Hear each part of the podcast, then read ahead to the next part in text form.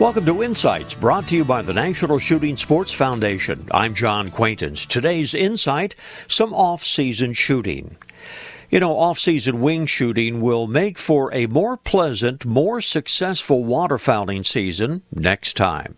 No doubt about it. This time of year is the depth of the off season for waterfowlers. Now, that doesn't mean you can't get out the shotgun and have some fun, though.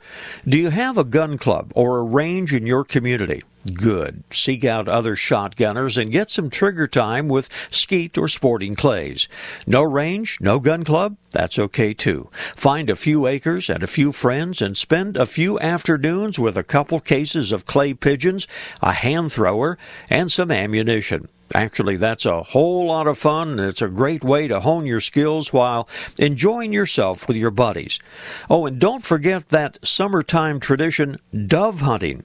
A couple good dove shoots will really give you the techniques you need, and they'll put you to the test. It'll be early enough that you can focus on problem shots before the opening day of waterfowl season.